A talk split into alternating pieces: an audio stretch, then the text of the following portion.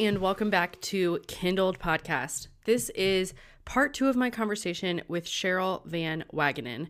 Um, in this section of the conversation, we talk about what happened after she realized she could no longer follow the teachings of the Church of Jesus Christ of Latter day Saints. So I'm going to play in a second uh, a few seconds from the first episode to kind of remind you of where we are at, and you can hear the rest. As I prefaced last week in the intro of uh, part one of the conversation, we also get into more of the doctrines and teachings of the church, as well as um, a discussion of the influencer culture that kind of started this whole conversation on Instagram in the first place, and how so many people are unaware of the beliefs and the theological convictions of those that they follow online. And so, again, the heart here is that you be informed and aware, that you know uh, who you're following, what they believe, that you you're able to filter what they say through the lens of truth. Um, certainly has nothing to do with making you unfollow people with recipes or good style or anything like that. That's really not the idea. Um, Cheryl and I don't care who you follow, uh, but the the heart is that you would be aware and informed and just um, equipped with the truth, and and then be able to be more discerning when you are scrolling, um, when people say things that maybe sound, you know, for instance, pro life, like um, Ballerina Farm did when she won Mrs. America, but actually it was a just a sentence steeped in Mormon theology. It's really what it was. It was her sharing her theology. Um, and I'll be honest, when I first heard the clip, I didn't recognize that. I didn't pick it up. And so I think this is just a super helpful and informative conversation for us to be having.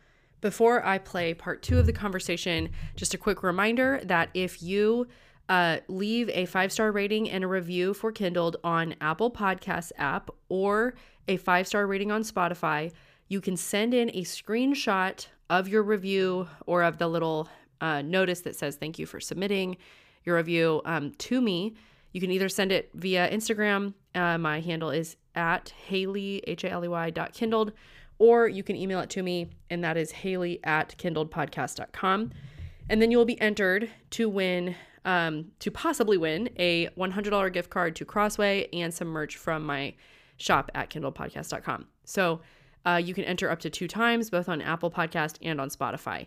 Uh, those of you with Android phones, I think for the most part, listen on apps other than Apple Podcast. And so in your case, you're going to only be able to leave the five star rating on Spotify. But if you have an iPhone, then Apple Podcast allows you to leave a text review and you can get that one in as well. Okay.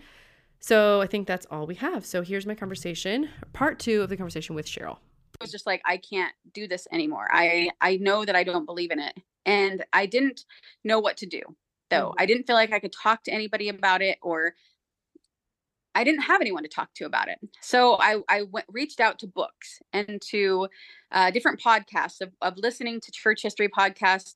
And there's a guy that does one called Mormon Stories, and he, mm-hmm. him, and I do not have the same belief system, right? Uh, for most things, but he interviews people, and he that that are that have come out of the church. Most of them are atheists.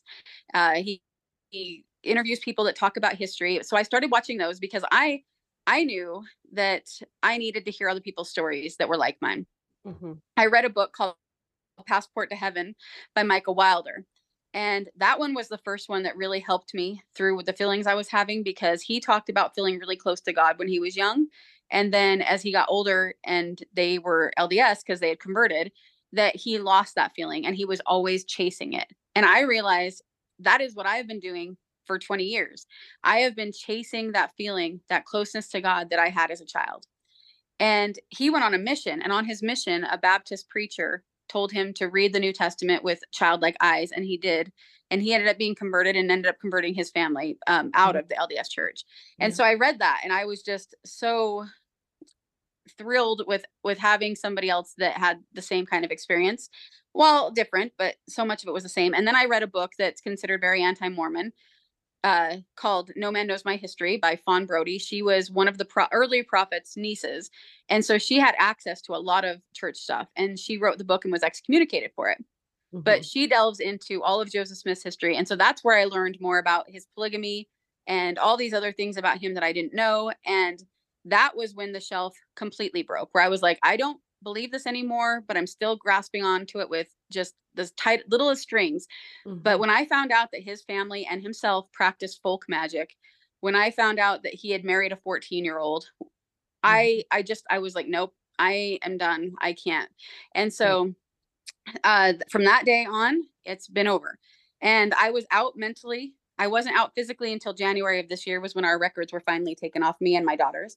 And uh but that's that was the conversion. Um it was through a lot of scripture study and then through other people's experiences and then finding out more about the church history that now when they say when i say anti-mormon that's because anything that talks negatively about the, the lds church will be considered anti-mormon and mm-hmm. that's been something that i've tried to talk to people about but it's hard i say you know just if it's truth it's not anti-mormon and right. just because it's negative but even one of the one of the apostles that died a few years ago he once said i'm paraphrasing because i can't remember exactly wording, but it was something about that some people put too much importance on truth and that if, if it's not truth can sometimes just not, not be helpful or faith mm. building. And so and so if you if you tell the truth, if it sounds negative, they'll either not believe you or they'll just say you're being anti-Mormon. Uh yeah, uh checks out. I have definitely received yeah. my fair share of that the last the last week. Um last night I shared a screenshot, but a uh, large crafting account, which that's, I mean, we've got to get into this, but, um, you know, I've talked about some about influencers, but a large, the, the crafting community is really big. So like quilting, um, just felt crafts, all kinds of different things, uh, really big. And probably par- partially what you talked about, like learning the home ec skills, learning all that to, for the goal of being a homemaker. Mm-hmm. Anyway, she was like, um, super cute how you're slandering Mormons um, and have limited comments on your post, which my post, or she said you have comments turned off, um, which I don't. It's limited to followers because of people like her who just want to come and like slam and say something nasty and then like disappear. Um, but but yeah, like I was like, wait, slandering? What's slanderous about saying, hey, this is what they believe. This person professes these beliefs. Be aware of that. Like, how is that slander? Like, slander yeah. is saying something that is untrue meant to destroy exactly. a reputation. It's like you're you're I'm actually I'm sharing the things that you believe and affirm. I would think you would want people to hear the message of what you think your gospel is, right? Like hey, you've got somebody like sharing all the yeah. things about the church, but that just kind of reveals that no, they actually don't. They don't want people I think there's a certain level of embarrassment about you know a that yeah. they don't they don't know a lot of the things that the church teaches that it, it, as you did you didn't even have the full grasp of all of the doctrines even though you had been devout even though you wanted to follow right. it you had been raised in it there was still a very large portion of the teachings that you just didn't know and um, by no fault of your own really because that's how it's set up it's set up to keep you somewhat on this kind of like outer circle so that you are you have a sanitized version of it you know a very sanitized view of mm-hmm. of all the teachings in such a way that they they won't cause you to ask any hard questions they won't lead you down any rabbit trails that could lead you to conflicts or inconsistencies with the church's teachings um, and so that's just what i continue to see from people who have left the church um, and are still in it is just this like they don't similar to roman catholics they don't know what the church actually teaches. And so when you tell them, "Hey, this yeah. is what your church you know, what do you believe?" and this is what your church teaches, there is a a, a large gap uh, between those two things often, which makes it very right. difficult to evangelize because you you do have to first find out what do you think the Mormon church teaches? Let's go see if that's actually what they teach. And then let's evaluate, you know, what they teach against God's word of in the Bible and and find where those two things don't line up. Yeah, there's there's a lot of that and even you're not supposed to talk bad about the leaders either. And so if you're evangelizing to somebody and you it requires you to talk bad about somebody or even just bring up the truth that's that's not pleasant then mm-hmm. it comes across as criticism and and the second in command, the guy that's going to be the next prophet right now, there's video of him a few years ago saying you shouldn't criticize the leaders even if you're right. Mm-hmm. So there is a huge emphasis put on if anything makes me feel bad, then I don't want to listen to it. And I and it's not good for me. And so and it makes you feel bad when you start learning the things about church history and the things about Joseph Smith, it makes you feel really bad. And mm-hmm. so a lot of mm-hmm. times we are trained to we once we start feeling bad, you run away from that. You don't delve deeper into it. And yeah. it's it's funny because a lot of people will tell me that are in the church will say, you know, don't don't tell me what I believe. I know what I mm. believe. You don't mm. know what, what I believe. And I think actually the ex-Mormons, we actually know what the Mormon church believes more than the ones that are in it.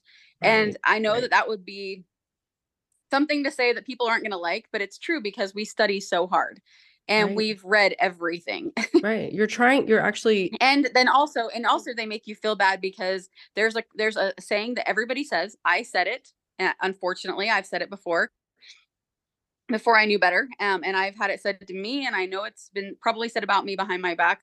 People say you leave the church and you can't leave it alone because you keep talking about it. And mm-hmm. so that trains you to feel like you can't talk about mm-hmm. it because you know everybody's going to say that about you. Mm, yeah. And who wants to have the reputation of just being this bully, right? Like that's how you're painted. Yeah. Um, Mm-hmm. Exactly. Excuse me.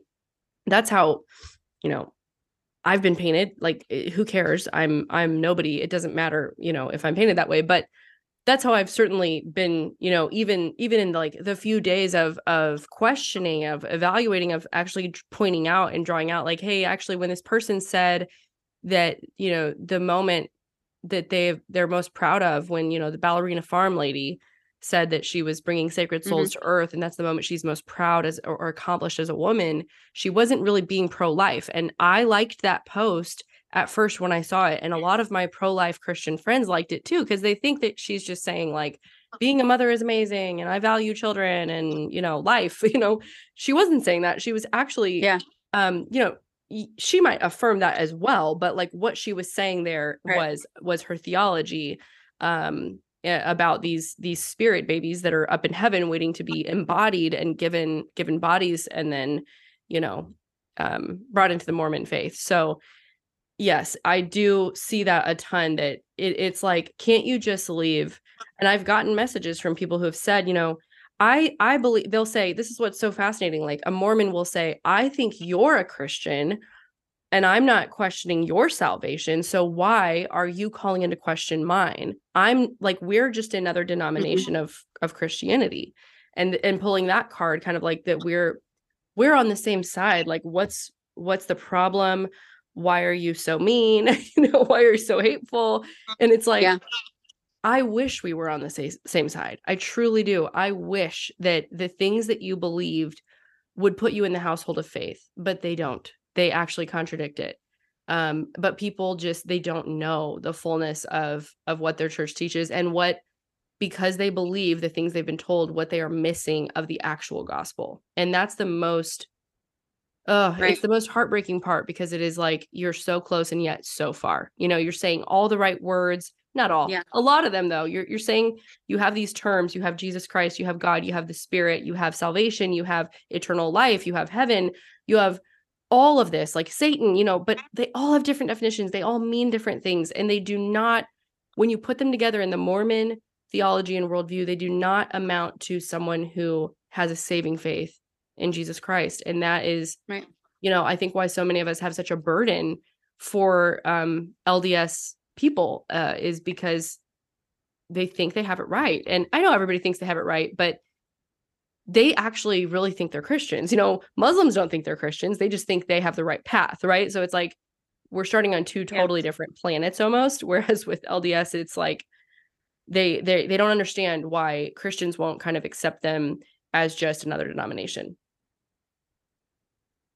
Yeah, I've had that conversation a few times. I've I skirt around it a lot with my closest family members because it's mm-hmm. it's not a receptive place for it. But even when, like 10 years ago, I was a blogger for a while when it first started. And I still have a blog that I keep just for myself uh, so that I can print it out. But I I was asked to be a part of a, a thing for a, a month where we were we had a subject every day we were supposed to uh, blog about. This was not from the church, as far as I know. It was just a woman that had a big uh, following in mm-hmm. church circles on online, and one of them was about being a Christian. And so I even wrote a blog post that was like, you know we're christians and it had all the reasons and what you said earlier about the same words different dictionary like that has been a huge thing i just talked to my husband about this a few days ago where i where i went through the list of things you just said of of heaven of god of jesus of everything and i said you know we have all those things but everything is different there is nothing right. that is exactly the same the right. bible is not exactly the same because we have joseph smith's translation on it and we mm-hmm. have the added canon to it uh, God is not the same because he was once a man and has a body of flesh and has a wife. We have Jesus, but he's not the same because he is, is a literal uh, son of God in the same way we are. He's our sibling, and Satan is as well. And mm-hmm. so all of these are different. The heaven has all the different levels and the things you have to do for each one. Mm-hmm. And so I I know that the, the there are people that are the closest people to me and my family they love Jesus so much and they try to spend every day of their life in what they think is serving him. And so it's hard because I I can't say, "Oh, well, you don't believe in Jesus." But I also know it's it's almost like you want to you want to just lay it out of, "Okay, but who is he in your eyes?"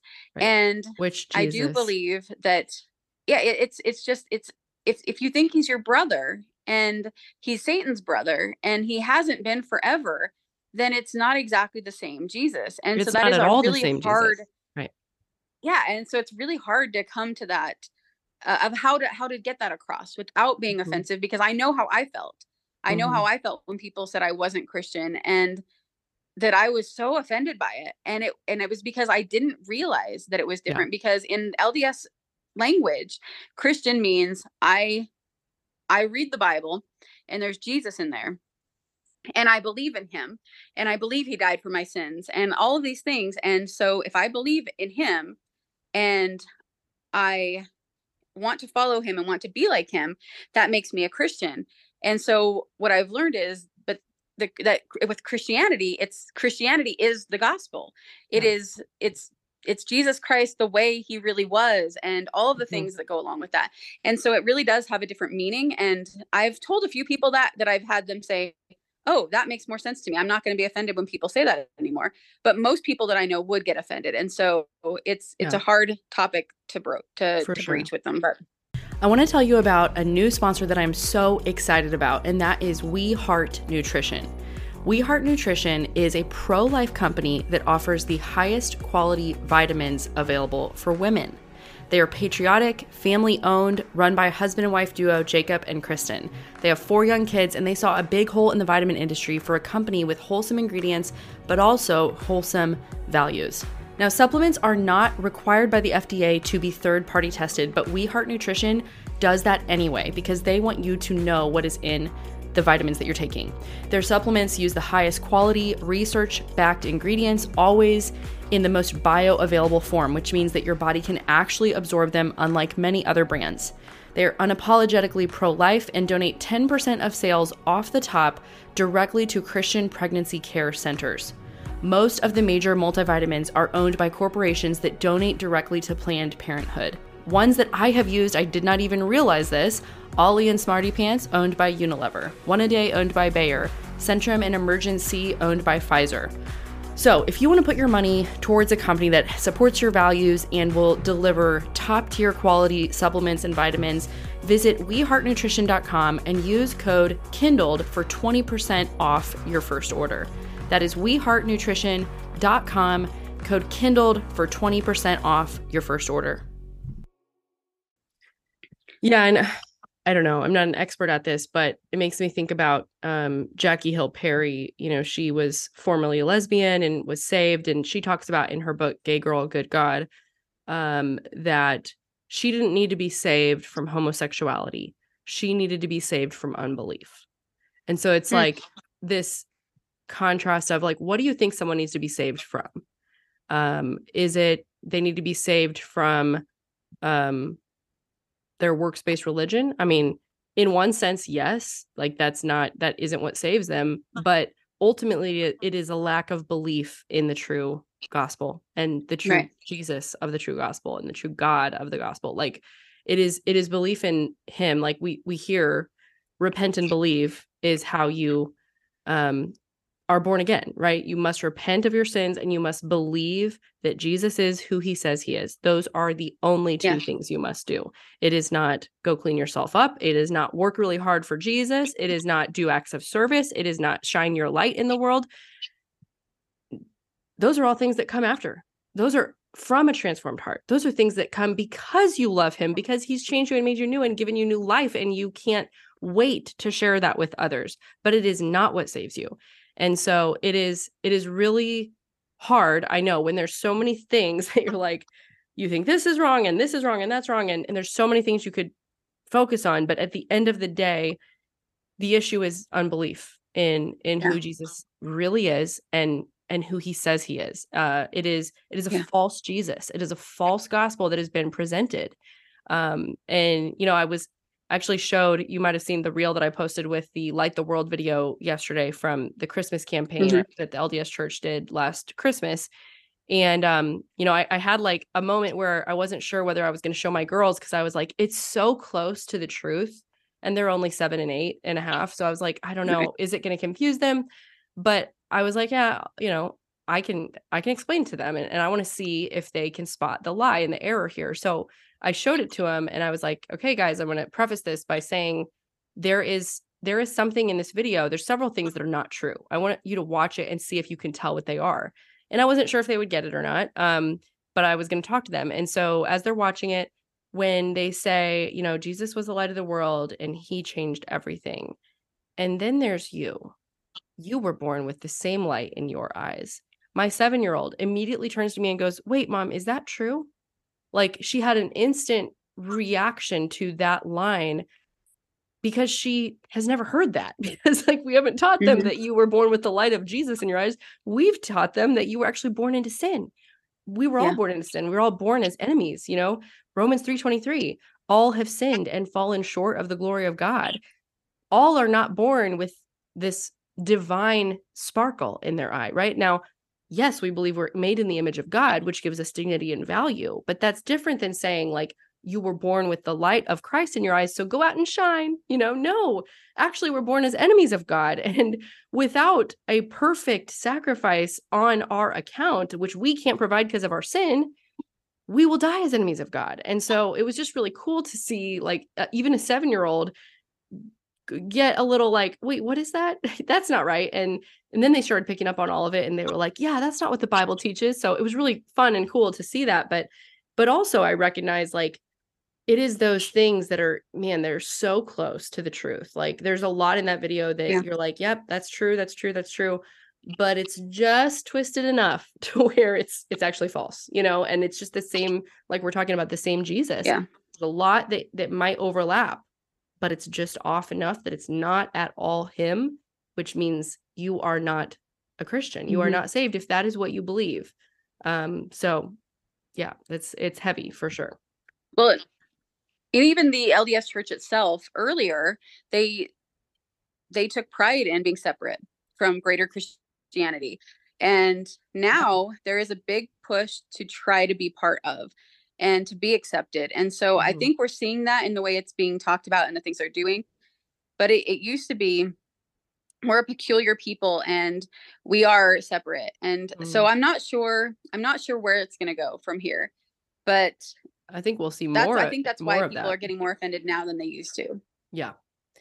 Well, don't I'm you sorry? feel like uh, don't you feel like that's kind of I mean, my perception is that it's it's the same thing happening in progressive Christianity that uh yeah. you know you you catch more people when you steal the name than you do when you mm-hmm. actually just create a new team. Like yeah. Hey you know if you got this team the chargers i coach a volleyball team called the chargers. It's like you if another team wants to start up and call themselves the chargers and then go and tell everybody hey we're the chargers yeah it's it's us like join. You're going to get a lot more people than if you start up a team called the stallions and everyone's like but I want to be with the Chargers. You know, like it, it's just the same idea that they are they're taking the name and they're going to catch more people, trap more people into that cult and that those false b- beliefs when they align themselves with the true gospel, right? Mm-hmm. So yeah, and uh, it's it's interesting too just to see the you said earlier that nobody really knows what they believe. I do think that. I think if you put a now obviously this can happen with Christians, it can happen with any religion, but it is very prevalent that you could put a bunch of LDS people in the same room and they wouldn't believe the same things. But mm. uh just this past year, in the past few months, I saw a talk with one of the top 12 apostles where he said, What is the most amazing thing that's ever happened in the history of the world? And I thought, Oh, for sure, it's going to be Jesus. And he said it was Joseph Smith's first vision. Mm-hmm. And then I saw that in General Conference, the very first talk last April, the one of the other apostles actually contradicted that and said the most amazing thing that's ever happened was uh, the birth of Jesus and the resurrection of Jesus. And so I was like, okay, good. He's he's got contradicting what the other guy said that is horrible, but they're both apostles. And the one that said the Joseph Smith's first vision was talking to missionaries that are going to be going out and teaching people. But then I delved deeper into that talk and it it was like yes the best thing that ever happened was jesus but he was talking about easter and how him and his wife wanted to have more of a religious celebration around easter like they did around christmas and so they were trying to choose okay we use luke 2 for christmas what do we use for easter and he said the greatest easter story is in the book of mormon when the resurrected jesus christ comes to the the people in third nephi. And so that was what they chose to have be their easter scriptures. And he went on in that talk to say that that you you don't see the jesus you you won't learn about jesus and his life and his ministry to the extent anywhere in any book that's ever been written that you do in the book of mormon mm-hmm. and that was when i kind of paused too and was like wait a second and so I actually commented, and I try not to very often on like church news, whatever, because I know everybody I know follows it, and and I'm just I just don't want to I don't want to be like the people coming in and trolling with you, and mm-hmm. so I try not to do it very often. But I went on and I just said this is a red flag. Like, how can you think that the Easter story in the Book of Mormon is the greatest Easter story ever told when we have the Bible?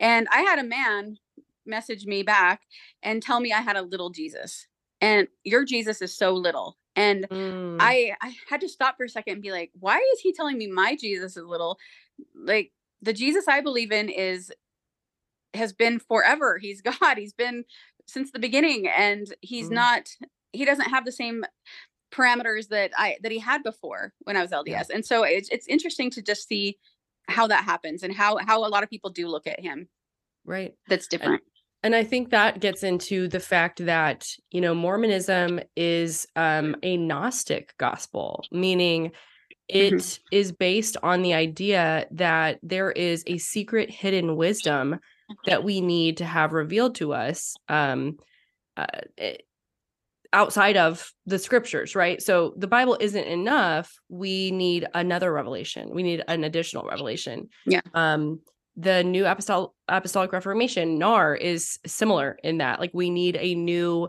uh, a new outpouring of the spirit of god in today's generation we need to have apostles they have apostles in the new apostolic reformation as well and that's within traditional christianity i mean it's not we share some beliefs but um, that's kind of an offshoot now a, movement um, but this idea that there is in the enneagram another area where you know christians get tripped up with that that if I only knew a little more, it would empower me. If I only knew some something else, I would have a leg up. It would be so helpful. And so this idea yeah. that we've got the Book of Mormon, we've got the book Pearl of Great Price, we've got all these additional scriptures. That's so amazing. It's viewed as a positive because it's just expounding on the Bible and it's more. So more is more, right? More is a good thing. Like why would we not want more scriptures that talk to us about Jesus?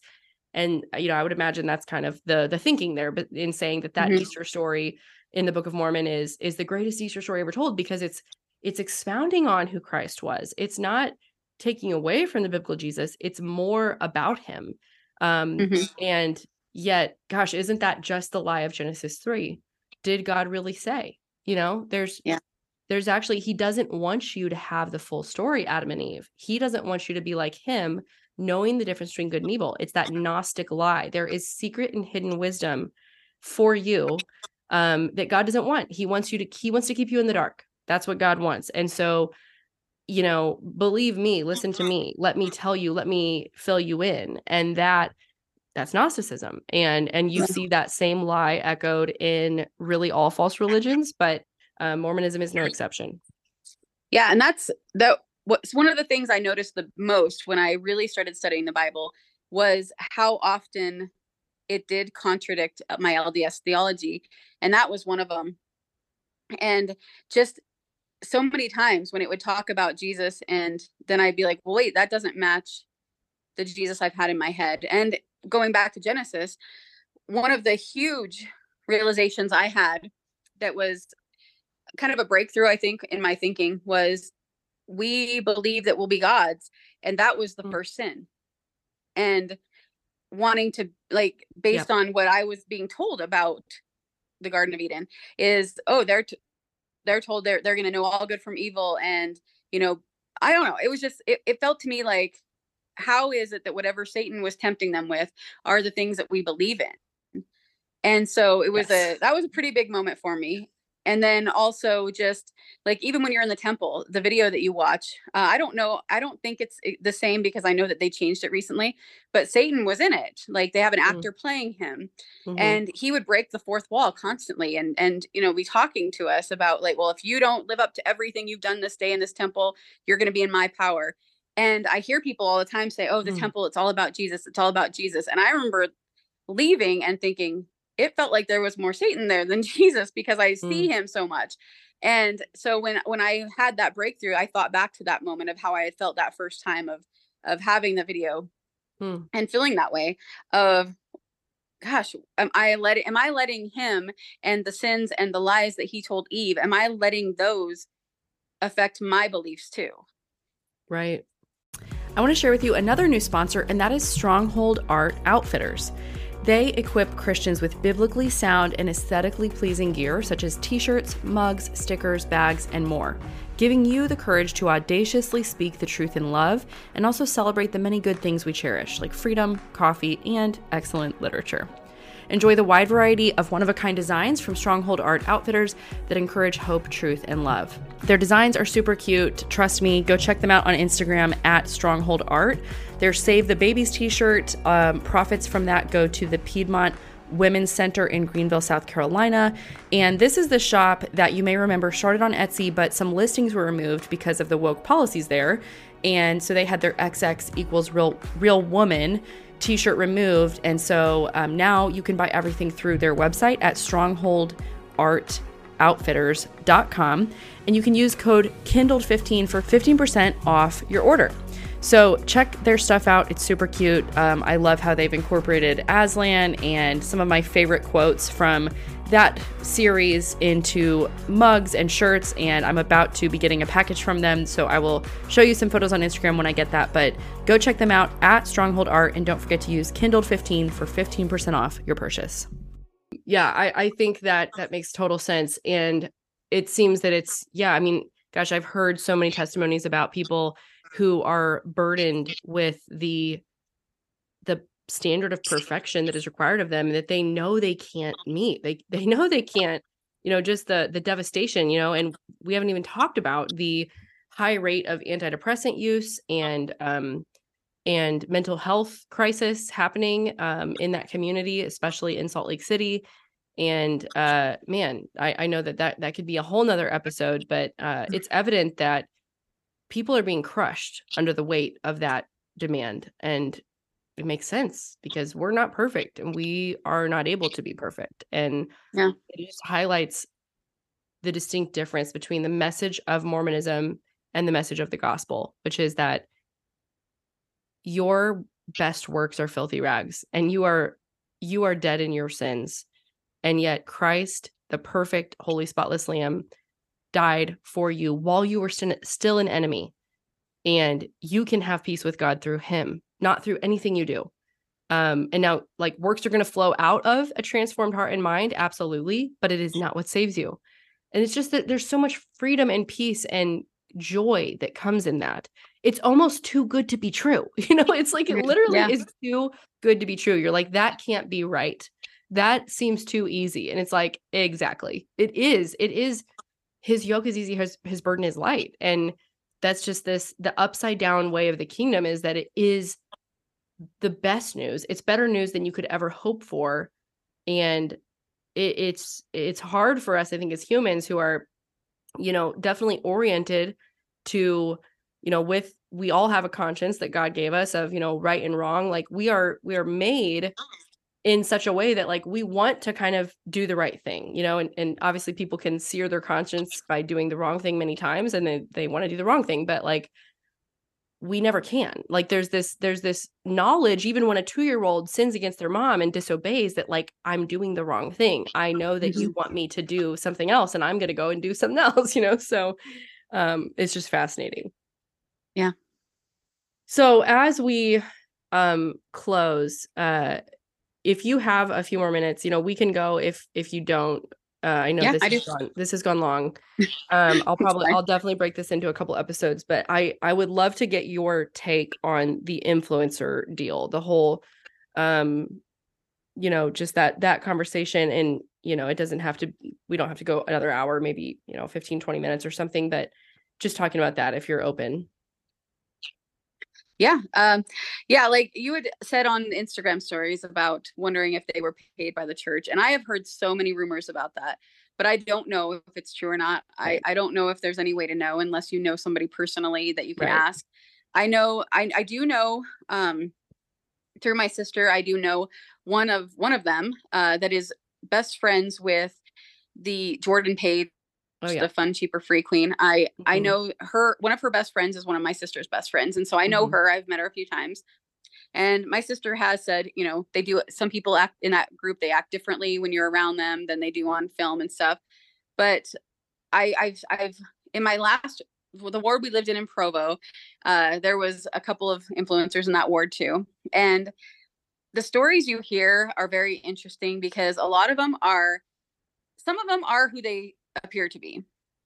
A lot of them are people who have nannies and have uh, housekeepers and all the different things, but then they they don't necessarily some of them are honest about that some of them aren't but then they'll gather their kids and say okay we're going to film us making cookies and doing all these things and they'll film it for a few seconds and then they leave and the nanny comes and gets the kids and finishes with them hmm. and so there is a lot of fakeness going on behind the scenes uh, to create those perfect images i do know that and then I also know, like, th- like with the light of the world, that there is a lot of emphasis on um, on put, putting out an, an image. And in fact, I have a thing I was gonna re- read. Um, the this is a this is an actual quote that was from a talk from an elder Bednar, who is one of the apostles, the top ones.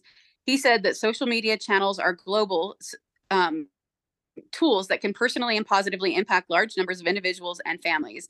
And I believe the time has come for us as disciples of Christ to use these inspired tools appropriately and more effectively to accomplish the Lord's work. Be courageous and bold, but not overbearing in sustaining and defending our beliefs and avoid contention. As disciples, our purpose should be to be social to be to use social media channels as a means of projecting the light and truth of Jesus.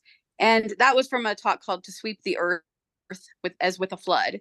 And so there is a lot of emphasis put on using your social media as a way to project a light mm-hmm. and happiness and goodness. And my personal experience with this a little bit differently is with our homeschool. We used to use the good and the beautiful. And I, when we first started using, I would go to conventions with them. And there it, she wasn't talking to a just lds audience. There were a lot of people from all sorts of belief systems there but she would tell us to post pictures of our homeschool that showed the good side and only do that. And i remember at the time thinking well that's not going to be helpful to people who do want to homeschool and they see only the good side of it and don't realize how hard it can be and that your kids are sometimes not going to want to learn or sometimes throw tantrums and Mm-hmm. sometimes have a bad attitude.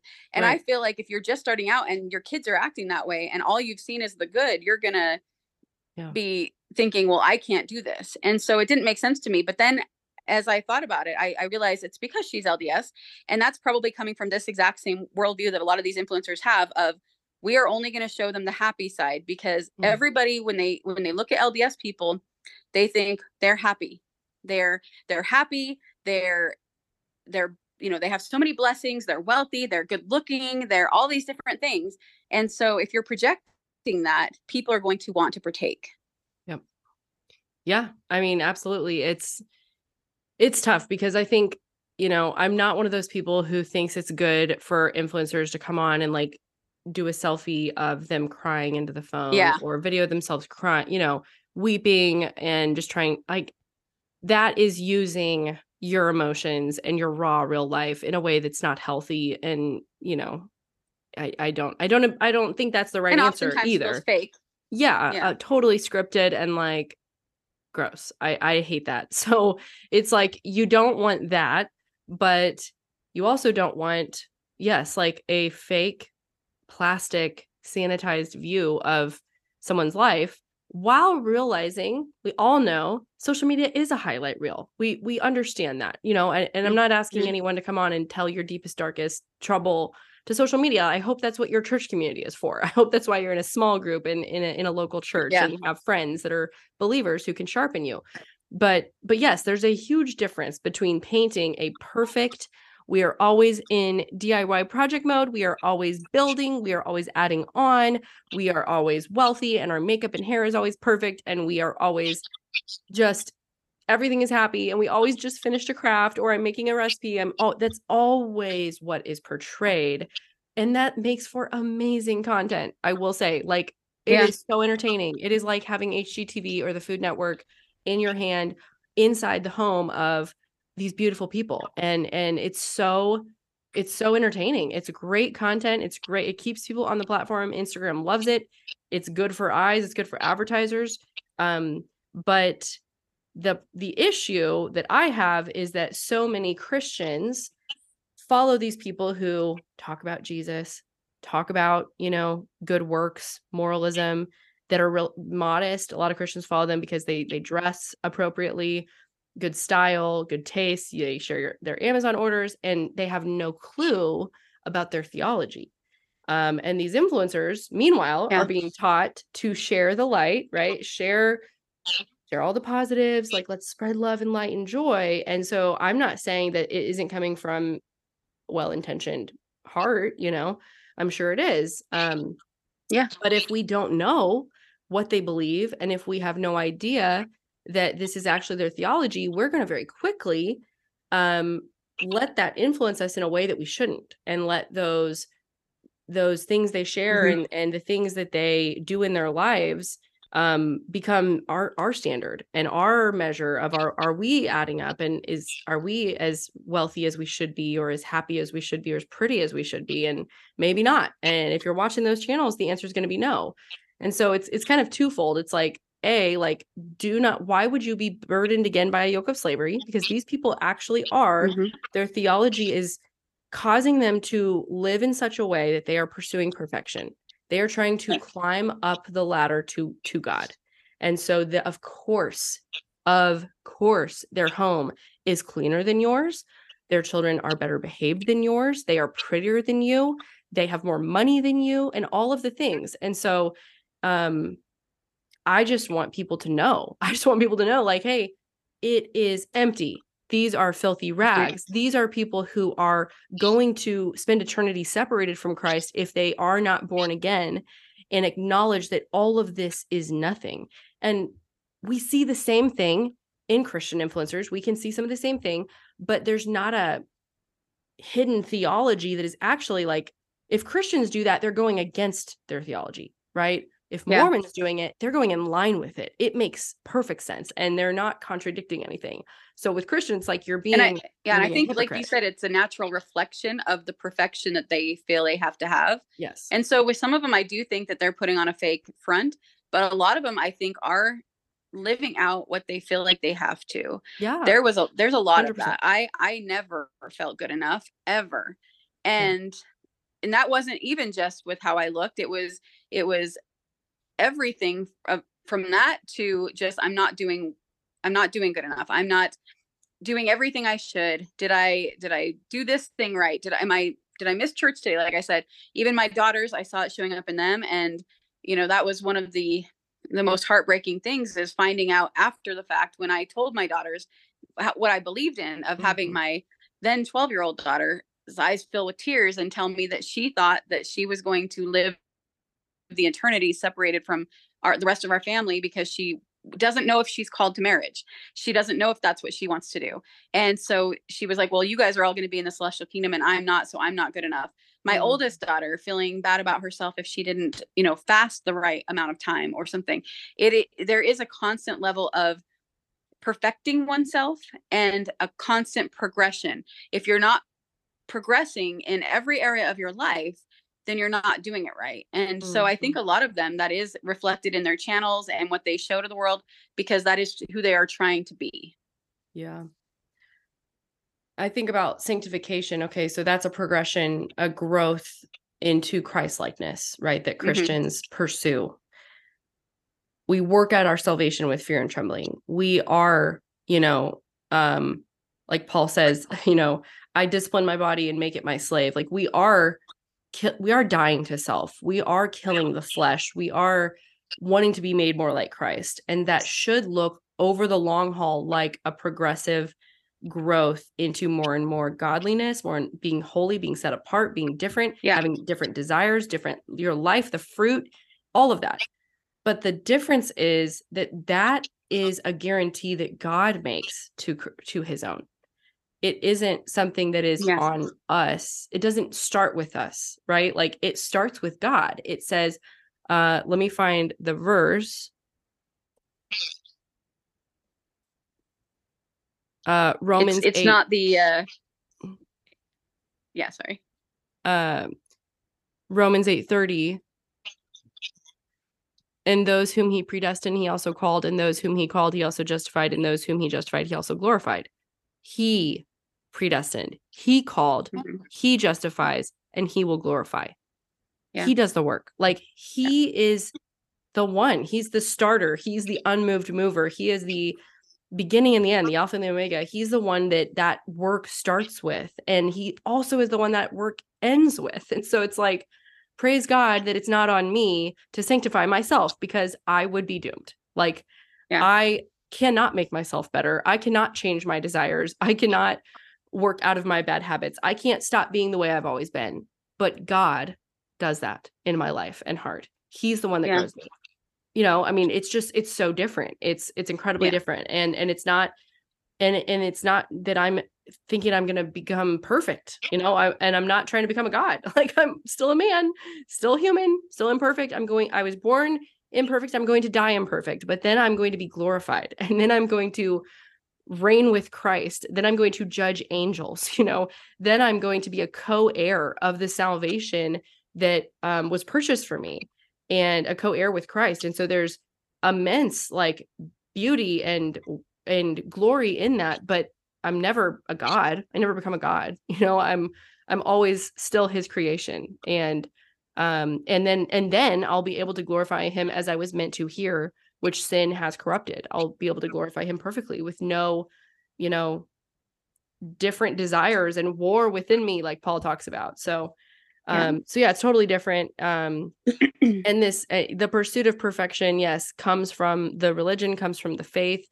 And like you said, I, I, I would be willing to bet most of them are doing it in earnest and like truly mm-hmm. truly love what they do. They probably feel very blessed to be able to share their life and and you know be skilled enough and have a following that they are sharing hope and, and goodness with. Like that's, I don't doubt that that's the heart that many of them are doing it from. Um, mm-hmm. But it, it doesn't change the fact that uh ultimately at the end of the day it's it's meaningless and it's a chasing after the wind um because it is trying to work your way to god instead of recognizing yeah. that christianity is the only religion where god actually came down to us and there is no yeah, mountain I, that you must climb exactly and i think to sum that up of my feelings of in my own personal experience has been that i've gone from i'm saved after all i can do mm. so sure jesus will make up the difference yeah. i don't have to be perfect before i die to be you know to be able to be with him or whatever but i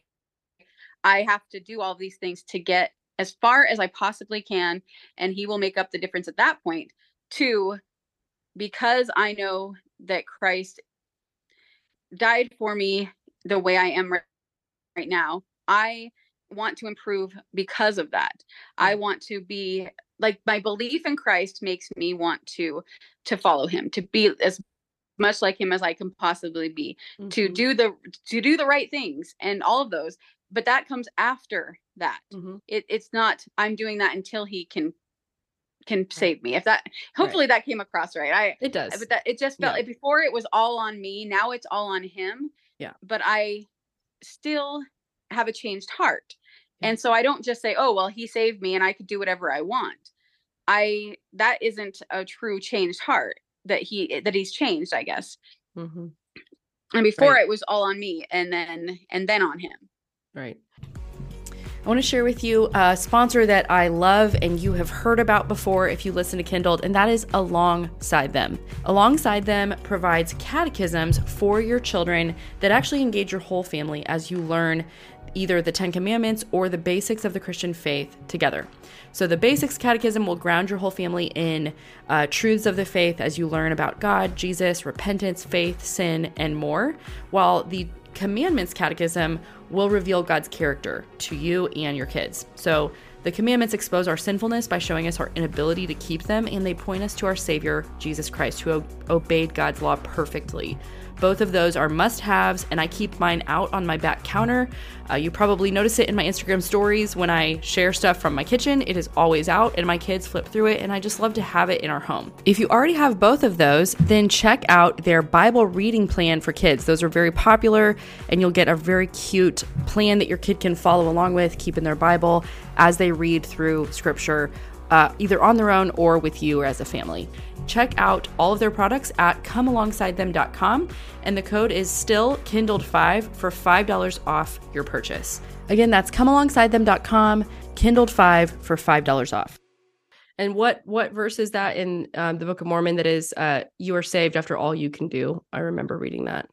Yes, I can't remember which verse it is, but yes, that's in there. Uh, the uh, we're saved after all we can do. Um, I, I believe it's in Second Nephi, but I could be wrong. Second Nephi 25, 23. For we know that it is by grace that we are saved after all we can do.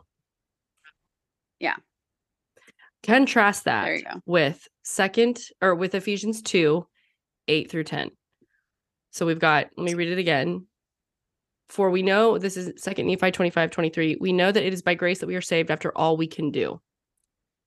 Uh, Ephesians 2 8 through 10. For by grace you have been saved through faith, and this is not your own doing. It is the gift of God, not a result of works, so that no one may boast.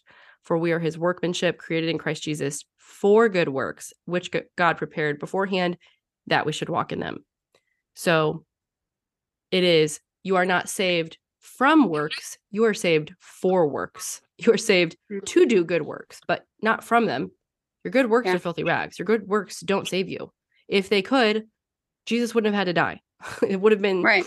a worthless sacrifice. It would have been a works-based religion and that would have been a waste of his blood. So um yes, by grace you have been saved through faith. And so man, it's just such a it's such a clear distinct difference and it changes literally everything you believe. It changes how you live why you do the things you do. Um, it doesn't always look so different on the outside. Like I think many of these Mormon families look like good Christian families. They look mm, so loving. Mm-hmm. They look so fun. I mean, there's so there's so many people who follow these big influencers.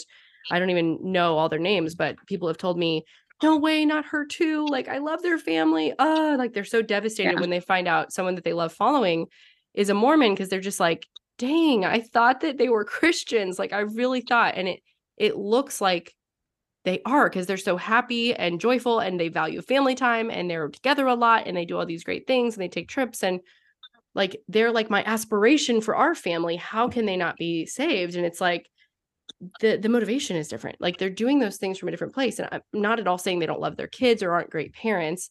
Um some of them are not like the ruby lady that was just arrested recently but right. um yeah she lives in the town next to us. Oh wow gosh that story i Crazy. i have trouble even watching anything about that that's it's very it's very dark um but yes so many of them are yeah. yes like great families moral conservative that's been interesting too so like you shared um, in the first episode how you're conservative, but the church was pushing liberalism. How did all these conservative like Mormons react to that? Because I would think that that would have been a big eye opener or a big point of contention for them. Because there's a lot of conservative. Yeah, Mormons. I think it has been for a lot of people. Yeah, I think I think that because they're not coming right out and saying it, they're just not saying against it. So when when uh I mean, I guess they came out with it with the vaccine and stuff, but with other things there it's very subtle and I I've heard a lot of people talk about it as they're just not sure what they're thinking. They're not sure why the church is going this way. What's going to happen? Is it going to get worse? But they hold on to well, they're just men and He's so they can be making Yeah. wrong choices right now or or they're seeing around corners and there's a reason that they're doing this stuff now or not doing something Mhm. and we just don't know what that is yet i know that like with my mom uh, she has a problem with a lot of the stuff and so she she's come over and i've shown her things we've watched things together we've talked about stuff because it has been something that has really affected her watching the changes in the church and i i believe that it is going to change her um and that she will be where i am eventually Mhm.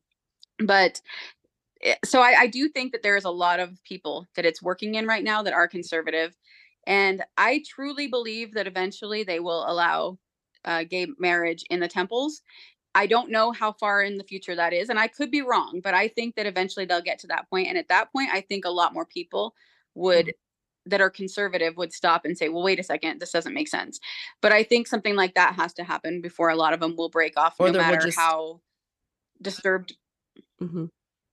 or, Or, or they'll just keep believing in some of it but right. distance Or themselves from the church become like another sect, just like we've had in the United Methodist Church. A, a split will happen. There will be a conservative branch and a. I mean, there's already obviously denominations kind of within the LDS Church, but um, oh yeah there's actually thousands of them and mhm. most people don't realize that because people will say use that against christianity and say well look at how many different denominations there are Mhm. of christianity but there are so many of off of the lds church too and less time because of polygamy and uh, different Mm-hmm. Yeah. things and so there there actually are so many there's a few that are really well known but then there are a lot of little splinter groups too yeah, you've got the FLDS. so yeah that could happen that could happen too Right. The FLDS, the fundamentalist, yeah um, which is the polygamous. Um, what are some of the others?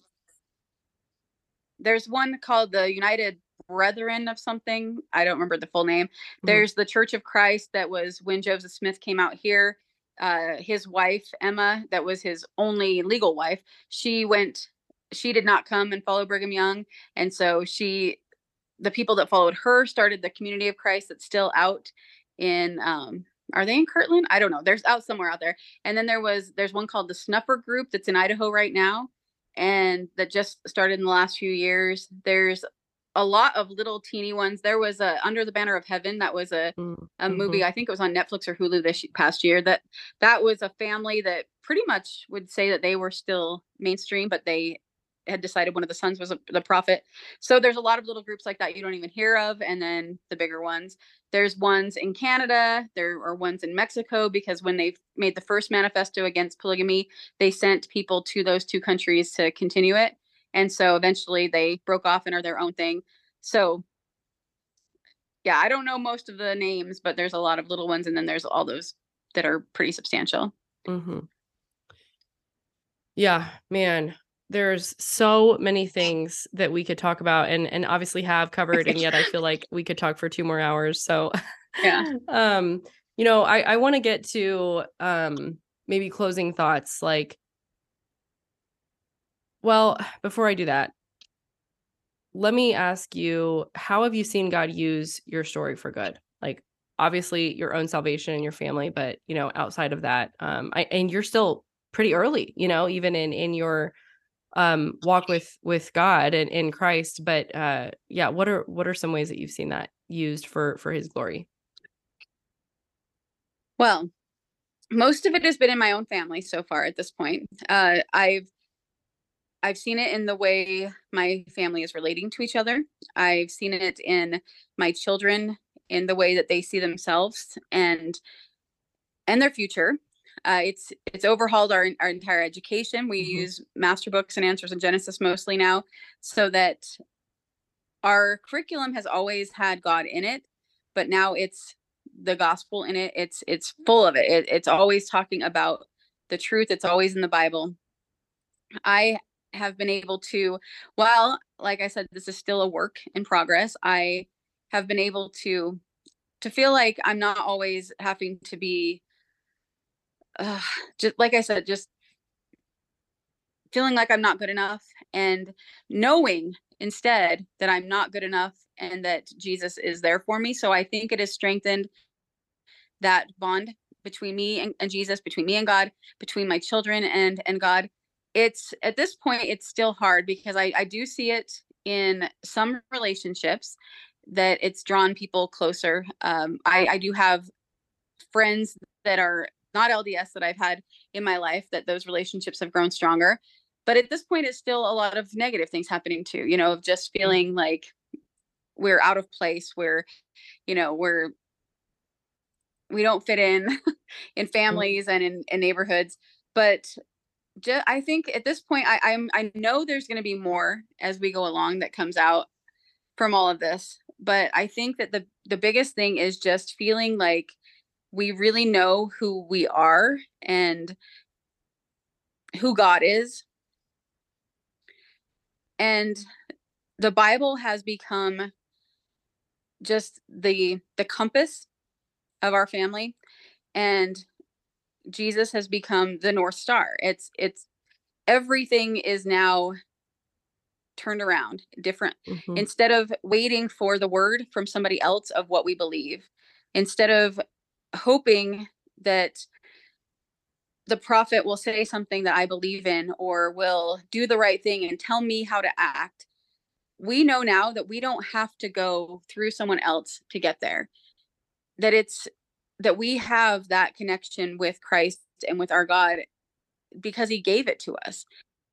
And we don't have to do the works of, of man and we don't have to be approved of and deemed worthy by somebody that has been put in place in front of us as a bishop or a stake president or a prophet to be able to have that relationship with God. There's nobody policing our relationship with God. And I think that that's been a huge a huge eye opener and a huge help in our lives. I don't Mm. know if that fully answers your question, but Oh, that's yeah. that's one of that's Totally. probably the biggest thing. Yeah. That's awesome. I love hearing that. And um, I think a lot of people will be sharpened by your answers there. Um, what what would you say to someone who is listening, who is LDS or um, questioning their faith? What would you want them to hear? I I think that I would want people to hear that it just because it's negative or because it doesn't feel right to you doesn't mean that you shouldn't learn it. and that they they should keep an open mind about what people are trying trying to tell them. I'm not trying to ruin anyone's life by telling them things I've learned or things that are that have always been there and you know now are just finally coming to light. And that if they if they really believe that what they believe in is true then it should hold up to some investigation. And i would tell anyone who is lds or progressive christian or anything else to read the bible the way Micah Wilder was told by that baptist preacher to read it with new eyes go mm. into it without your preconceived notions of what it's telling you or what somebody else has said it means and or what it means for you.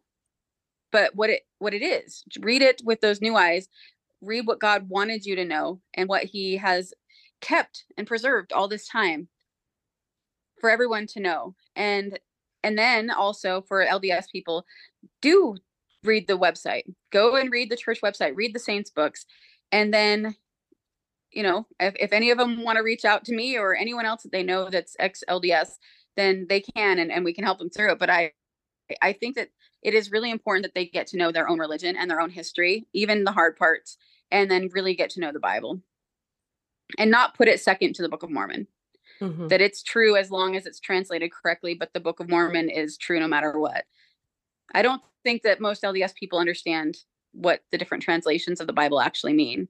Mm-hmm. And that it's, you know, that it's not just that people are putting new ideas in it, like you said earlier. Mm-hmm. I love that. I love that you said, like, counterintuitively, if you are LDS, if you are questioning your faith, if you are, if your shelf is getting heavy, as you described, you know, with with yeah. questions that you've set up there that you haven't dealt with, that the church can't or won't help you with, you feel that the answers haven't been sufficient. Don't stop learning. Don't back out of it. Don't draw away from questions and doubts. Learn more. Like, go learn more about LDS. Go learn more about the Book of yeah. Mormon. Go learn more about Joseph Smith. Like, if, like you said, if it's true, it will hold up to scrutiny. Anything that is true. Yeah, you don't have to take my word for it. Right. Right. And I, I just think that's really smart and very wise that um, you know, lean into that, ask those questions, learn, uh, go on a hunt, go on scavenger hunt for all of the all of the questions that you know that we have posed, that we have. If if you believe there's an answer, go find it. And um, and worst case scenario is you wasted 15 minutes to an hour of your life on you know a hunt where you got the answer that you wanted but uh you know maybe you'll find something that you didn't expect to find maybe you will actually encounter uh, things like Cheryl did that make you, you know, every new question or every answer found begs a new question, right? Um, and what yeah. what lastly would you share with someone who's listening who has LDS friends or family like you do, who is now walking that line, toeing that that line of um, you know, wanting to share the truth with them, but knowing that you have to do so in a way that's that's careful and considerate and um, you know, trying not to completely burn the bridge of that relationship. Okay. So that that is a hard thing because I I you know, I know I dealt with it as a believing LDS member, but then also now with having so many of my family that I love uh, BLDS and not know exactly what I can and can't say. There is a huge uh, feeling of persecution in the LDS church. And of course, that started with Joseph Smith, that all you hear about him is how everybody persecuted him. Everybody, you know, he was given such a hard time about the first vision, which actually is proven probably to not have happened. That, you know, the the pioneers when they came across, um, they went through so much hardship. And there was a lot of horrible things that happened to the early Mormon uh, pioneers in in Missouri and in Illinois there were a ton of hard things. They did bad things too. There were a lot of horrible things that happened to them. And that persecution has gone all the way to the present day, where a lot of times when people are saying the hard things out loud about LDS Church, that persecution complex comes back. And you think, well, people wouldn't be saying this stuff if it weren't true. The reason people hate this church so much is because it's true the this is satan working it's it's um, if it weren't if it weren't true, nobody would care. And so almost the, the more the more the harder you come down, sometimes it will tend to make people close in a little bit more on how true they must think it is. And so I think that it, it you should always be bold. You should always tell it exactly how it is. You don't have to pretend that it's exactly the same thing, but also to make sure you know that going in, that they are going to take what you say as persecution. They're going to take it as as I'm a victim of you persecuting me and attacking me. Mm-hmm. And if you can go to a point, point uh, a point where you realize that they're feeling attacked and that they're going to get defensive, that might help you to to go in more lovingly, I guess, mm. um, and, and let them know that you maybe start slowly and then you know i i have these things i want to talk about but i think you should always start with jesus i think you should always start with the bible um, and not with the church history stuff because that has been something i'm probably guilty of is i want to be like hey did you know joseph smith did this did you know this happened sure. do you know that the leaders right now just did this a few months ago and people get super defensive. But if you mm-hmm. start with Jesus, then it is something that we can all agree on that we all want to believe in Jesus. Right. And we all want to believe you know in in all of these different things if we start there and you can show them the difference in the saving by grace and exaltation mm-hmm. if you can show them those differences then i think that they're going to be more receptive that was where it started for me was in the bible and so the church history stuff, the social stuff, that was all stuff that bothered me. And it was stuff that played into it later. But the mm-hmm. Bible has has to be, I think, the the ground that you're you're working from. And mm-hmm. also it's helpful not to not to jump right to calling it a cult, I think, mm-hmm. That can be something that turns people off right away. If you call, yeah. say, Hey, I want to help you out of this cult, they're going to turn off and they're not going to listen to anything you say. Right. And so I think coming at it as I know that you want to be a Christian. I know you want to love Jesus. I know you want to be with with God forever. Mm-hmm. And so let's talk about what you believe. And I think you said it earlier of tell me what you believe. That probably is even more helpful of tell me what you believe. Mm-hmm. And then am I free to tell you what I believe? Yeah. And then if you can have a conversation and sit and one on one go through scriptures together, I think that's going to be the easiest way to get to anybody's heart. But there will be people that no matter what you do, that you never will. You never will be able yeah. to. But that's up to God. And right. so I think that that's the biggest thing is just knowing the hot spots, the things that you probably shouldn't lead with, mm-hmm. um, and to always come to it of of with the with the Bible and with Jesus at the forefront. Yeah, totally great advice. Um, I've gone the route of, you know, sharing like, hey, by the way, what you're in is deception. And let me tell you, it doesn't work. um, not yeah. with not even with Mormons, just with like new age, um, people who are are caught up in the occult and the new age. And um bought someone Doreen Virtue's book, Deceived mm-hmm. No More, and uh, sent that to them via Amazon. Didn't go so well. So um I learned my lesson about evangelism you know maybe don't send someone a book that that literally n- labels what they believe deception but rather like you said have conversations about what they believe what you believe um, be respectful remember yeah. that we are not the one that saves people we cannot yeah. open spiritual eyes that has to come from god and so uh you know just letting him letting that happen in his timing if it's if it's going to but being being obedient to the opportunities that he gives you yeah and i think that's where i erred is i'm like i want to save everybody. I want everyone around me to know now what i know and it just that's not how it works. So yeah. i do you do have to get to that point of i'm not i can be a i can be a tool in god's hand but i, I i'm not the one that can ever save. Yep. Amen. Man well cheryl thank you so much for your time today and sharing with us. Um i know it's going to bless so many people so i appreciate your boldness and willingness to come on. All right thank you Thank you guys so much for listening today. I hope and pray that that conversation was helpful for you. And um, I also hope that you will take what you learned from Cheryl, from her, our conversation, and apply that in the real world, in your conversations with friends in the LDS community, family, that, you know, it would be something that we we are we are not just becoming more puffed up with knowledge. We are not just growing in an understanding of someone else's worldview, but we are using that wisdom to more effectively have conversations with them, to poke holes in their roof, so to speak, to kind of pull the roof off of their worldview, of their presuppositions, of all of the things they believe, and show them how any other worldview but one that is rooted in the Bible and the Bible alone is going to have inconsistencies and conflicts. And I, I hope that this has given you some some tools and knowledge to do that better. Come find me on Instagram at haley.kindled and we can connect there. But until next time, have a great week.